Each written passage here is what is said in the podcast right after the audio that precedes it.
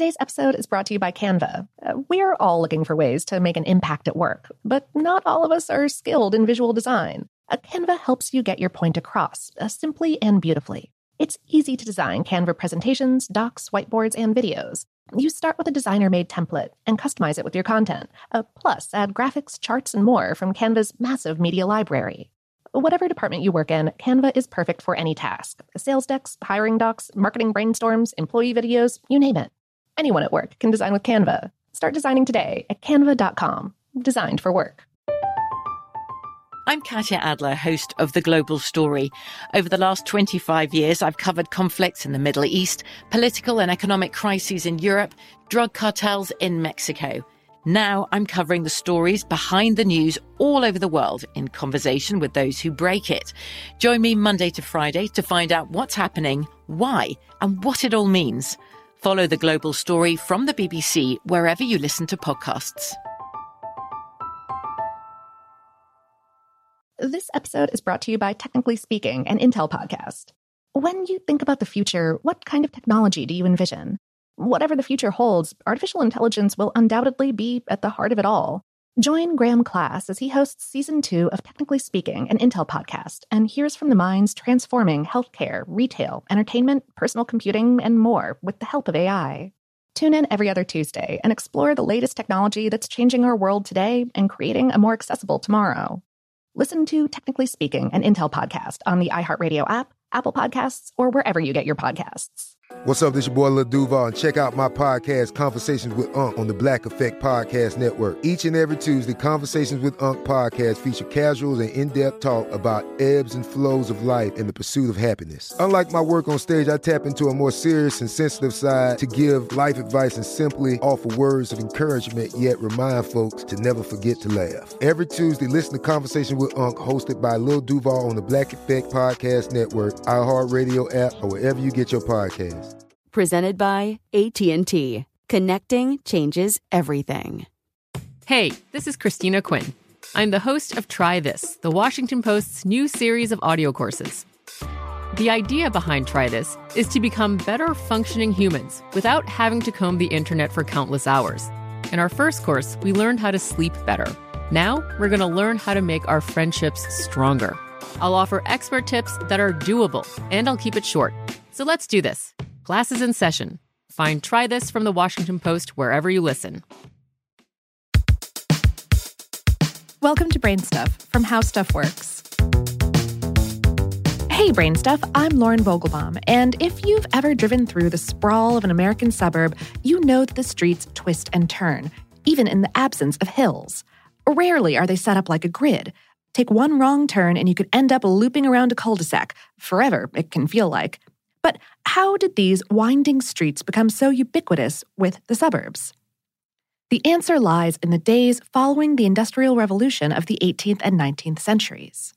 Though the period led to all of the modern technologies and foodways we currently enjoy, at the time it seriously worsened living conditions for many city dwellers. We spoke with Paul Knight, an architectural and urban designer here in Atlanta and the executive director of the Douglas C. Allen Institute for the Study of Cities. He said, at any time before the early 20th century, you really did not want to live in the cities, especially after the Industrial Revolution in places like London and New York. They were filthy, they were truly dangerous. Along came British urban planner Ebenezer Howard. In 1898, he published the book Tomorrow A Peaceful Path to Social Reform, which was reissued in 1902 as Garden Cities of Tomorrow. Knight said of the book, one of the ideas that came out of Ebenezer's work was this idea of living in the country and then working in the city so that you could get the best of both worlds. Sound familiar? Thus, what we know today as the suburbs were born around the turn of the 20th century. But their early success depended on streetcars, which allowed many people to travel to their jobs in the cities. And Henry Ford automating the assembly line and introducing the Model T car really helped the suburbs boom. But the biggest move to suburbia came after World War II ended in 1945. Millions of American GIs returned from war with housing benefits, and the suburbs became the place to be for U.S. families. So, what does all this have to do with the curving streets we know today? While many big cities during the Industrial Revolution had terrible living conditions for the working class, they did have something desirable the grid network. A look at New York City. Planners laid out the streets in a right angle rectangular formation, as opposed to the spoke and wheel layouts of cities like Paris. And that's no accident. A grid network is efficient and it promotes walkability. The typical suburban street network spurned this layout in favor of wide roads with sweeping curves. One reason why was to make the suburbs appear closer to nature and to Ebenezer Howard's idea of living in the country. Knight said, the reason that people are wanting to leave the city is that idea of a return to nature and to provide a yard for their children and to get out of the unsafe environment of the city. It's just this bucolic idea. If you want to promote this idea of nature and natural topography, then you can't have this rigid gridiron on your landscape. You've got to curve the streets in order to allow people to experience the curvilinear nature of nature. Another reason for winding streets stems from that giver of suburban life, the car. The grid network is built around the idea of people walking from place to place, but the suburbs rely on cars. And curved streets allow cars to travel faster than the grid network, which has constant stops at intersections. But curving streets have a cost. They are less walkable precisely because they make for longer roads with fewer intersections. The road network also has fewer streets than a grid pattern, which means less street frontage and therefore less space for retail, offices, and other mixed use developments. Having less walkable streets with less development forces people to drive more often. That leads to another cost of curved streets more car accidents. Urban driving can feel chaotic because of the increase in walkers and bikers, but it also creates slower speeds and therefore fewer fatal accidents. Data from the U.S. Census Bureau backs this up. In 2015, about 19% of the U.S. population lived in rural areas, but rural fatalities accounted for 49% of all traffic fatalities. The U.S. continues to become more suburbanized, so it's unlikely that these winding streets will go away anytime soon. Knight says infill building, the development of spare land in otherwise largely settled areas, provides opportunities to change the face of these neighborhoods. The challenge to achieving the grid network in the suburbs is both political and legal, though. Right now, most suburbs require developers to clear hurdles in order to make a pedestrian friendly grid pattern, while those who create car centric cul de sac subdivisions are on Easy Street. Knight said the law is not in walkability's favor.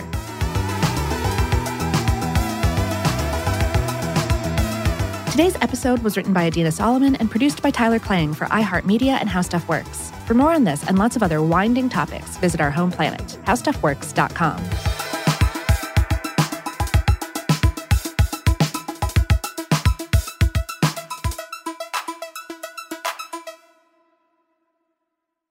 Today's episode is brought to you by Canva. Uh, we're all looking for ways to make an impact at work, but not all of us are skilled in visual design. A Canva helps you get your point across, uh, simply and beautifully. It's easy to design Canva presentations, docs, whiteboards, and videos.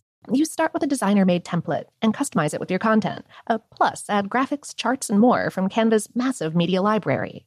Whatever department you work in, Canva is perfect for any task sales decks, hiring docs, marketing brainstorms, employee videos, you name it. Anyone at work can design with Canva. Start designing today at canva.com. Designed for work. I'm Katya Adler, host of The Global Story. Over the last 25 years, I've covered conflicts in the Middle East, political and economic crises in Europe, drug cartels in Mexico. Now I'm covering the stories behind the news all over the world in conversation with those who break it. Join me Monday to Friday to find out what's happening, why, and what it all means. Follow the global story from the BBC wherever you listen to podcasts.